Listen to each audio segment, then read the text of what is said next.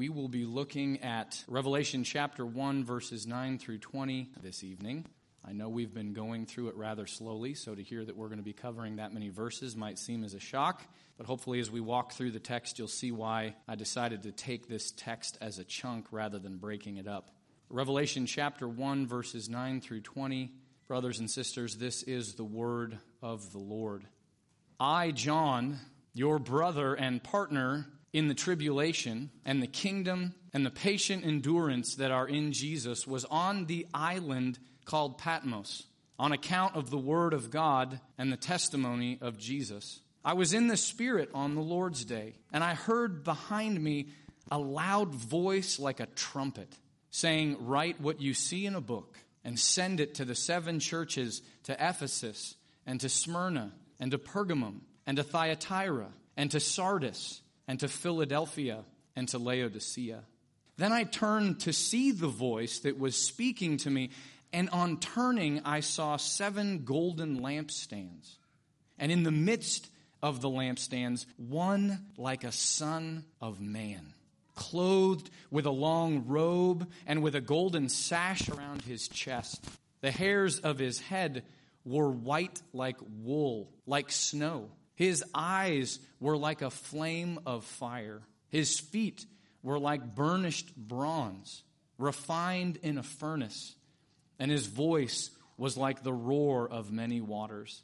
In his right hand, he held seven stars. From his mouth came a sharp two edged sword, and his face was like the sun shining in full strength. When I saw him, I fell at his feet as though dead. But he laid his right hand on me, saying, Fear not. I am the first and the last, and the living one. I died, and behold, I am alive forevermore. And I have the keys of death and Hades. Write therefore the things that you have seen, those that are, and those that are to take place after this. As for the mystery of the seven stars that you saw in my right hand, and the seven golden lampstands, the seven stars are the angels of the seven churches, and the seven lampstands are the seven churches. Let me pray. Father, Son, and Holy Spirit, we come before you thankful for the privilege that we have to worship and we pray that you would now teach us from your word and give us eyes of faith that we might behold this glorious vision of our resurrected and glorified Lord and Savior Jesus Christ, to the end that we might be strengthened to endure the journey that is this life until the very end. We ask this in Jesus' name and for his sake. Amen. Well, we don't like to think about it much, but it's true that Jesus promised us, as his sheep, as his followers, as his people, that we would experience tribulation in this life. There are many places we could go to in Scripture to see that, but I just want to read for you Jesus' own words in John 16 33, where he says to his disciples before he's betrayed and crucified, in the world, Jesus tells them, you will have tribulation. That wasn't just true for the disciples, that's true for us as well. We will experience persecution at the hands of those who hate God. And so that poses a question for us that we must answer. How is it that we are to endure and persevere in the faith in the midst of tribulation? when we're tempted to abandon faith in the Lord so that that tribulation might stop. What do we need? Is the question that this text answers. What do we need in order to endure in the face of tribulation? And Jesus actually answers that question for us in the exact same passage that I just read from earlier, John 16 33. Listen to what Jesus says. He says, I have said these things to you that in me you may have peace. In the world you will have tribulation, but take heart. I have overcome the world. So, what do we need to know in order to endure in this life as we have tribulation because we're Christ's followers? We need to have a clear understanding of who He is that he is King of kings and Lord of lords, that he's overcome the world. That's how we are to take heart and persevere and endure. And you see, John knew that. He knew that about the churches to whom he was writing. And maybe I should back up. Jesus knew that. Jesus knew that John needed this vision of himself as he was experiencing tribulation. He knew that the churches that John was to write to needed this vision as they were experiencing tribulation. And, brothers and sisters, this vision has been preserved for us through the ages by our faithful God so that we might be encouraged to endure until the end as well. And so, as we look at this glorious vision of Jesus, I want us to look at it under three headings. First of all, I want us to look at John's uh, commission or John's calling. We'll look at that in verses 9 through 11. And what we'll see is that John's commission is different than our commission, our calling, but there are also similarities. And so I want us to hash that out. How is our commission like John's and how is it different than John's? Second of all, we need to understand John's comfort. Because as we look at the comfort that John receives, we understand that this vision of Christ was intended for our comfort as well. We'll look at that in verses 12 through 16. And then lastly, thirdly, we'll look at John's response, 17 through 20, because this is meant to be our response to this vision of Christ as well. And so, my hope and prayer is that the Lord will use this glorious vision of His Son to cause us to endure and persevere in the tribulation that we will inevitably face as God's people. So, let's look first then at John's commission and ours in verses 9 through 11. Look first at verse 9 with me. I, John, your brother and partner in the tribulation and the kingdom and patient endurance that are in Jesus was on the island called Patmos on account of the Word of God and the testimony of Jesus. Now, notice right out of the gate that John doesn't start out saying, John, an apostle of the Lord Jesus Christ. Now, he doesn't start out with that because that wouldn't be true. He starts out with that because he doesn't want to start with the ways that he's different from his audience, but the ways that he is similar with them, the common ground that he has with them. And that common ground is that he is a brother and partner with them in three realities. They're partners together, brothers and sisters, in three realities because they're in Jesus. And so he lists those. First of all, he says, We're partners in the tribulation. Again, we already established that in the introduction. We will experience tribulation as God's people. Secondly, he says that we are fellow partakers in the kingdom. Colossians chapter 1, verses 13 and 14, right? We've been brought out of the domain of darkness, the slavery we experienced to the flesh, the world, and the devil, and now by God's grace and because of Christ's work, we've now been brought into the kingdom of his glorious light. And so now they're members of this kingdom, Christ's kingdom. And then, thirdly, not only are they fellow partakers of tribulation and the kingdom, but also patient endurance. In Jesus, the Spirit will empower them to patiently endure this tribulation that they are going to undergo. And again, these are ours, along with John and the churches to whom he wrote, because we're also in Jesus. God has graciously saved us. And John starts with this, and then he goes on to say, and look, this is showing up in my own life. Because I'm a part of God's kingdom, I'm experiencing tribulation, and I'm patiently enduring that. Look at the rest of verse 9. He says that he was on the island called Patmos on account of the Word of God and the testimony of Jesus. Patmos is a little island, a little prison island off of the coast of modern day Turkey. Still there today. No one's going to go there for their vacation because it's a rocky, it's a bunch of volcanic rock shooting out of the ocean. And the Romans built this prison there for exiles to be put on, those who they deemed dangerous. And so that's where John is, alone, far away from the churches. Uh, why? He tells us, on account of the Word of God and the testimony of Jesus. John was an eyewitness to what Jesus did and said in his earthly ministry, and he would not be quiet about it. He was bearing testimony to the Word of God. Even under threat of death, he wouldn't stop. And so, how do you deal with someone like that when you want them to be quiet? Well, you put them on an island as far away from anybody as you possibly can. And that's what they've done with John. He's off alone, experiencing this suffering, this tribulation, because he is faithfully, patiently enduring.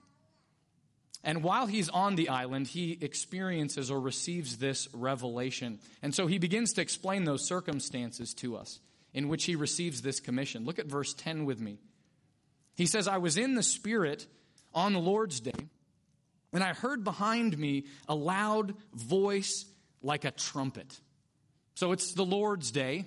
It's that day in which the church in the New Testament now corporately worships their risen Savior. It's no longer Saturday. Why? Because Christ was crucified for our sins on Friday, remained in the grave on Saturday, and then rose from the dead on Sunday. And so to note that huge shift, the church now worships instead of on the Sabbath, as they did in the Old Covenant on Saturday, now they worship on Sunday. John's probably missing his fellow believers, but he's still worshiping the Lord. And then something happens. He's in the Spirit. Now, that doesn't mean that John's emotions were flying high as he was worshiping all alone in this prison out on the island of Patmos. No, this is a unique experience that the prophets experienced, like Ezekiel in Ezekiel chapter 2 and Ezekiel chapter 3, in which they are fit to receive a revelation or a vision, not with their physical eyes, but with their mind's eyes. And so John's saying, listen, I'm in the same vein as the Old Testament prophets who have come before me, and I'm receiving a message for you, for the churches. And it's while he's in this state that he then hears a loud voice like a trumpet.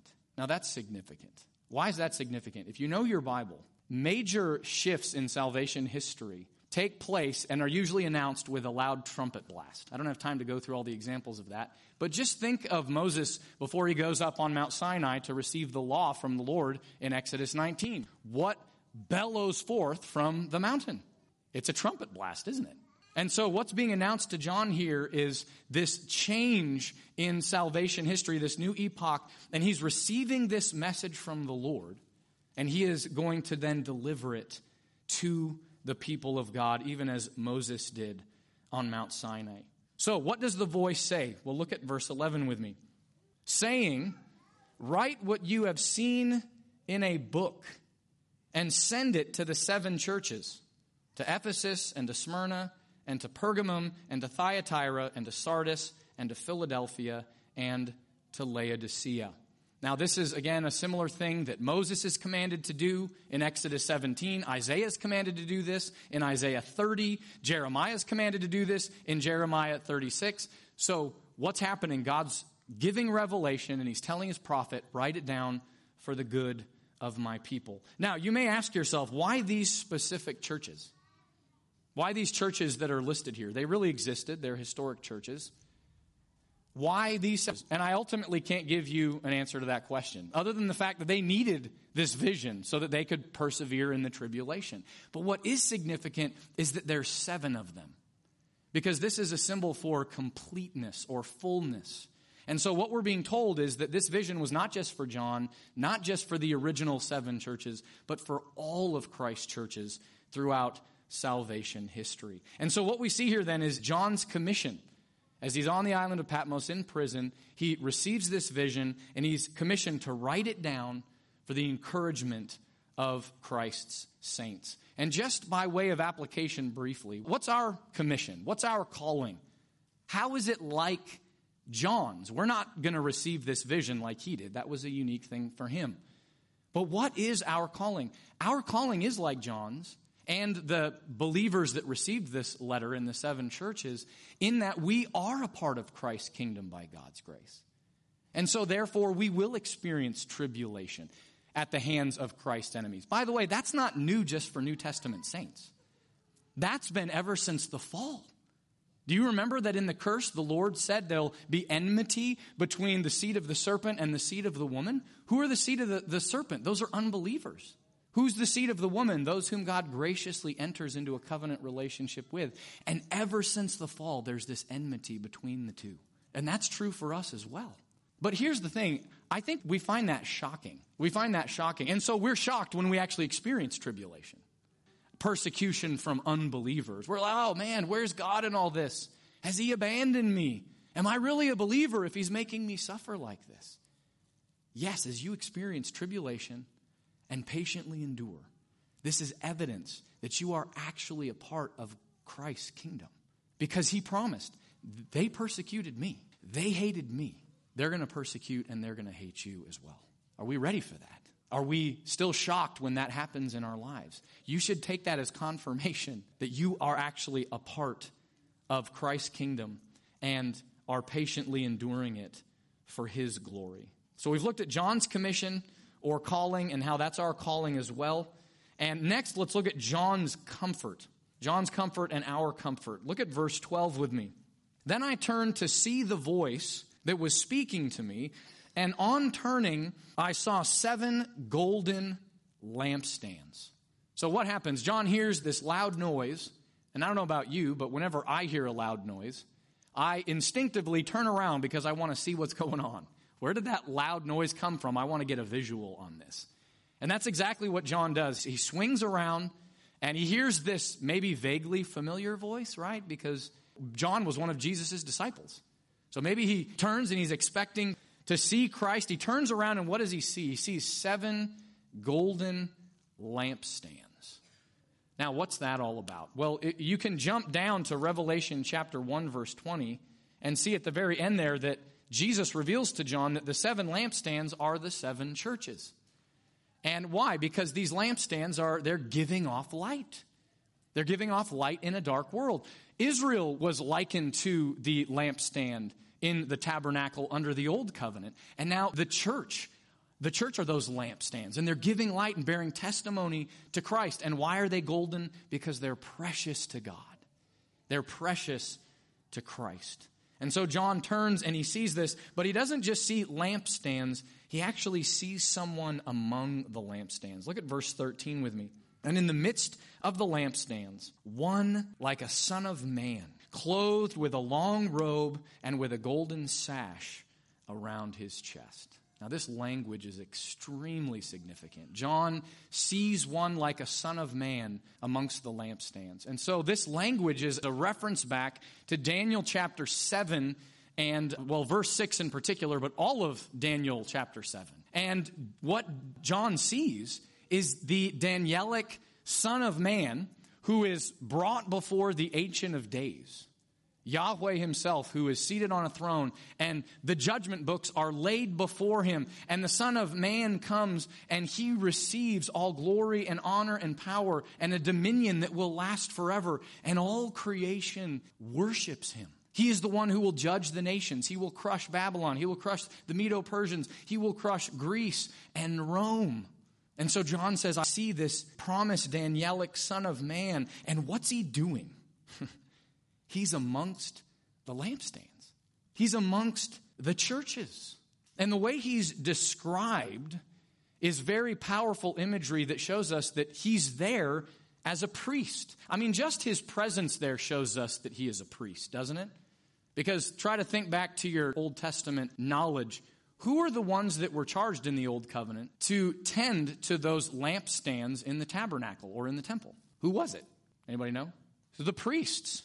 The priests were supposed to make sure that there was oil in the lamps and were lit and the right length. We know that from Leviticus chapter 24, verse 4. And so here is Jesus, the Son of Man, the great high priest, caring, tending to, making sure that the lights are bright on the lampstands, his churches, giving testimony to him. We get more of this priestly imagery in verse 13. Uh, look at the tail end of it there. He says that he's clothed, describing the Son of Man, with a long robe and with a golden sash around his chest. This was a part of the priestly garb that God commanded the priests to wear as they served in his presence in the temple in Exodus chapter 28, verse 8. And so, what is John saying? He's saying symbolically, I'm seeing Jesus represented as a priest among the lampstands caring for them. Now, can you imagine what a comfort this would have been to these persecuted Christians?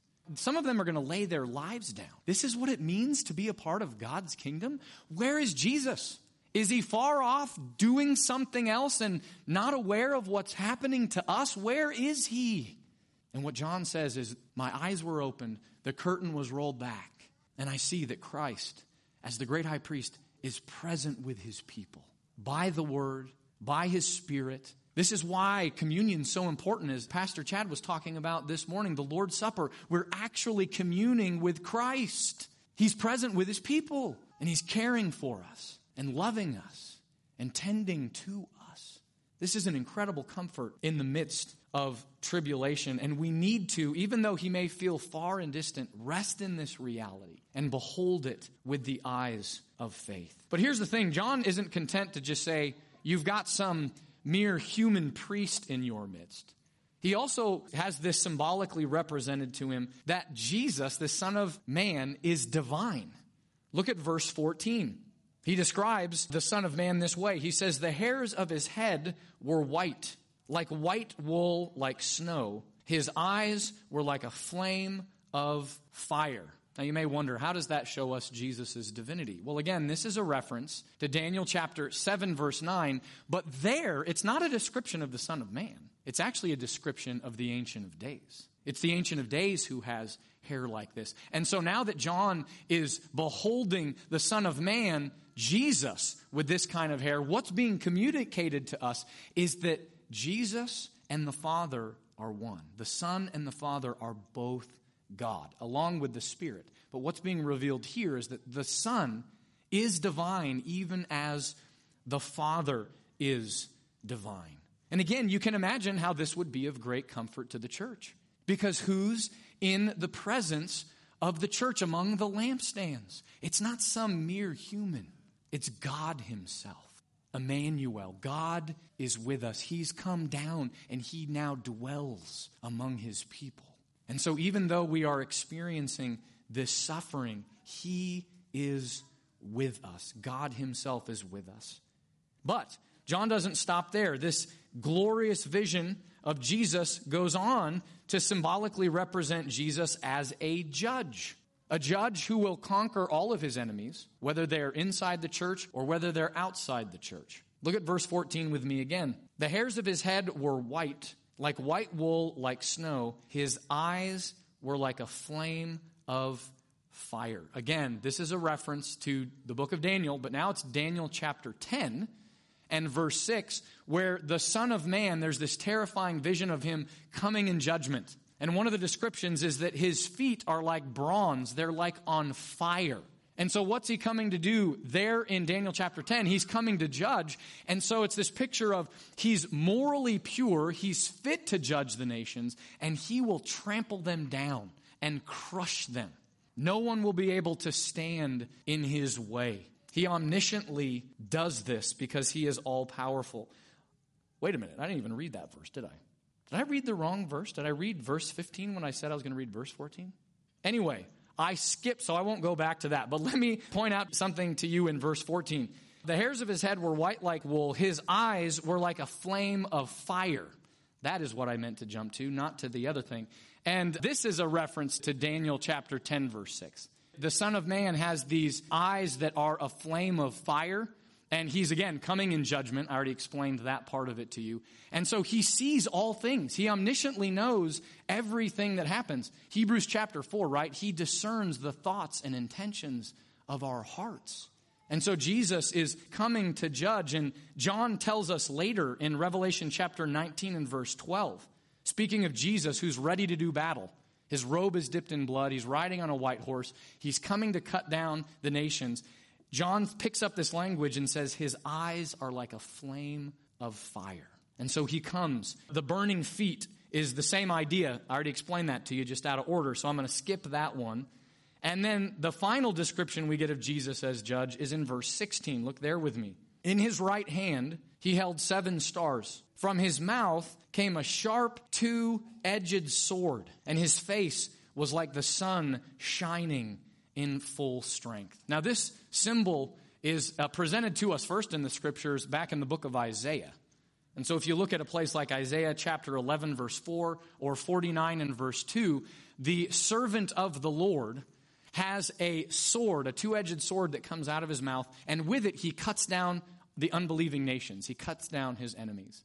And so, what's the imagery here? It's that with his words of judgment, With the words of judgment that he speaks sovereignly and accurately, he cuts down his enemies. And who is that promised servant?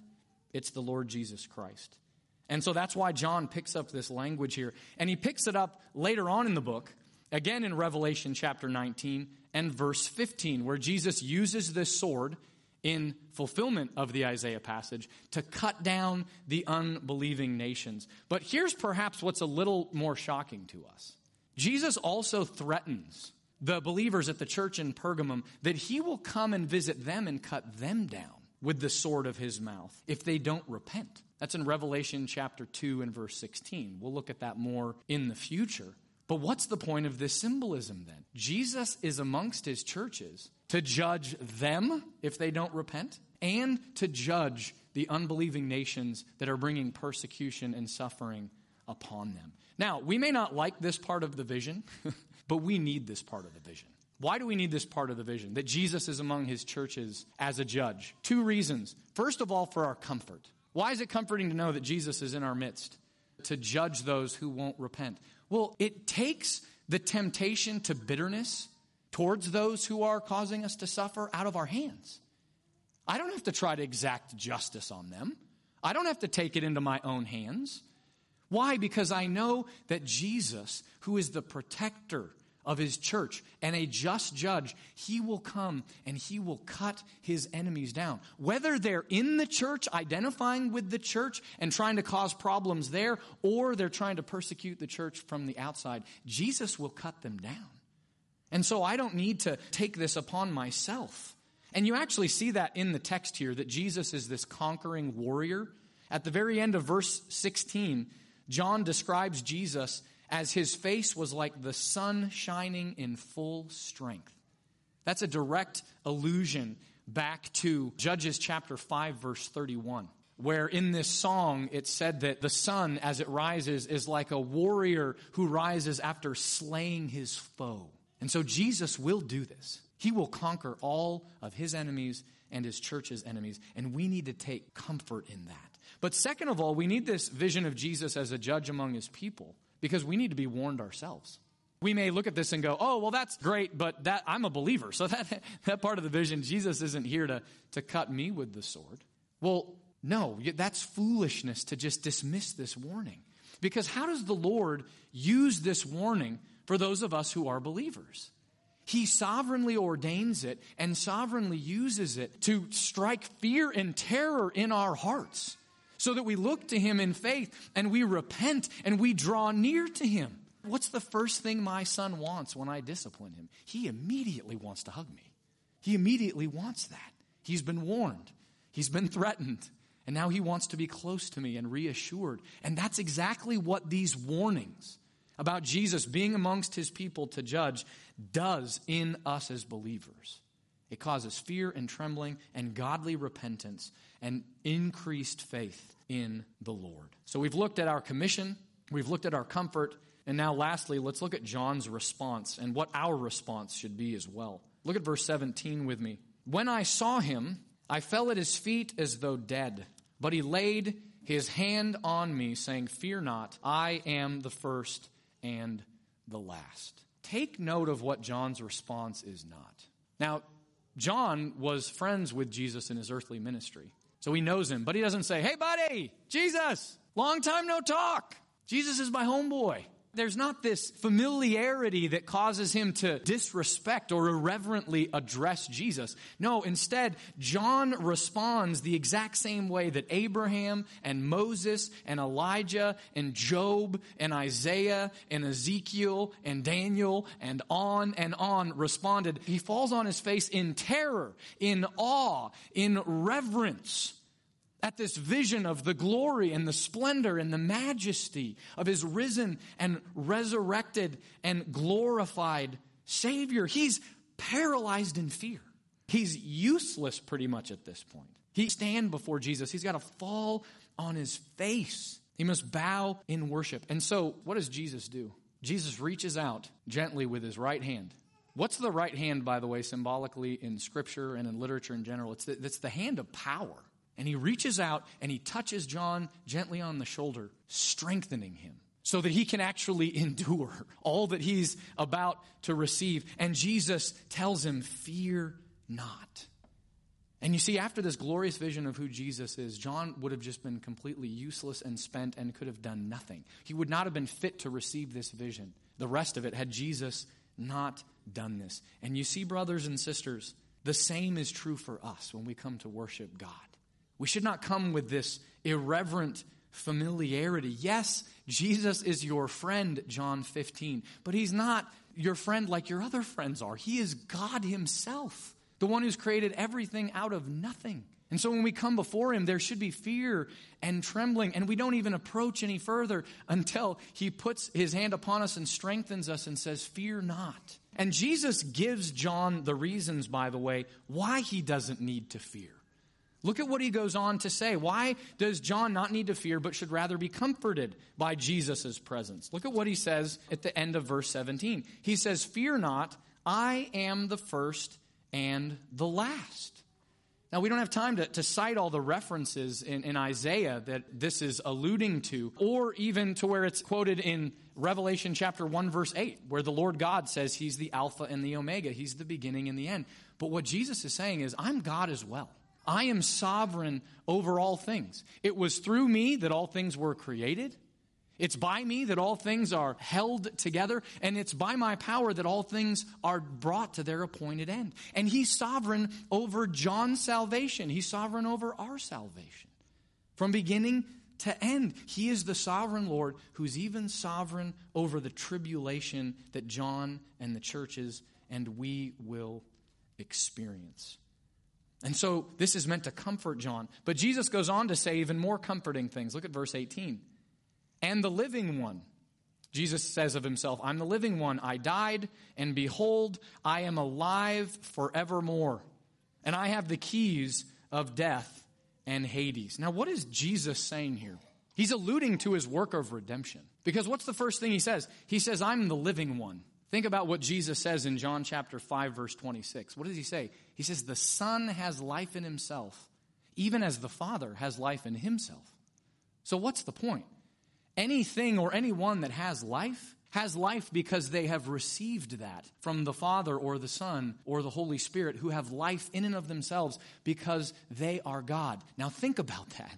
The one who gives life is life himself, willingly condescends assumes a human nature. Why? So that he can die.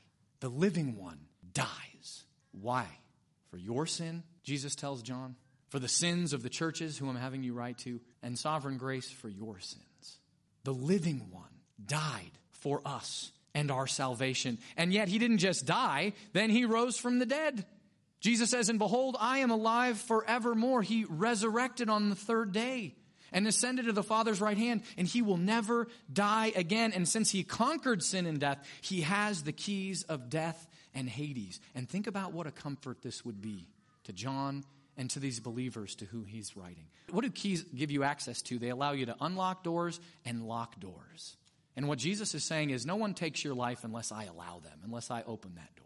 I have the power to open it and to close it. And guess what? If they do kill you in a horrific, brutal way, as will happen to many of these recipients of this letter, I rose from the dead and conquered it. I have a glorified, perfected, resurrected body, and I have won that for you as well. As surely as I have that, you have that. So, John, fear not. Don't be afraid of me. Don't be afraid of your circumstances in the sense that you need to turn away. And through all of this comfort and this strengthening that takes place, John is now ready to receive this vision. And so that's why Jesus says what he does in verses 19 and 20. Look there with me. Jesus says, Write therefore the things that you have seen, those that are and those that are to take place after this. As for the mystery of the seven stars that you saw in my right hand, and the seven golden lampstands, the seven churches are the angels of the seven churches, and the seven lampstands are the seven churches. And so John is to write down what? He's to write down all that will happen to the church in between Jesus' death and resurrection, all the way up until the end of all things when Jesus comes back a second time. And you see what John understood as he was writing all of this down, and what he wanted the churches to understand, that he was writing to. And sovereign grace, what we need to understand is that as we, as a part of God's kingdom, face tribulation, the only way that we're going to be able to patiently endure is if we have this vision. Christ firmly planted in our minds. That's why, as Jesus writes these letters to the seven churches, he keeps coming back to this vision again and again and again. And we'll see that as we walk through the seven letters. But we need to cling to this. We need to understand who is amongst the churches Christ, our high priest, our judge, who is God himself. And he will cause us to endure until the very end, so that we can say, along with the Apostle Paul, What then shall we say to these things? If God is for us, who can be against us? He who did not spare his own son, but gave him up for us all, how will he not also with him graciously give us all things? Who shall bring any charge against God's elect? It is God who justifies. Who is to condemn? Christ Jesus is the one who died. More than that, who was raised, who is at the right hand of God, who indeed is interceding for us. Who shall separate us from the love of God? Shall tribulation, or distress, or persecution, or famine, or nakedness, or danger, or sword? As it is written, For your sake, we are being killed all the day long. We are regarded as sheep to be slaughtered. No, in all these things, we are more than conquerors through him who loved us. For I am sure that neither death, nor life, nor angels, nor rulers, nor things present, nor things to come, nor powers, nor height, nor depth, nor anything else in all creation will be able to separate us from the love of God in Christ Jesus our Lord. Let me pray.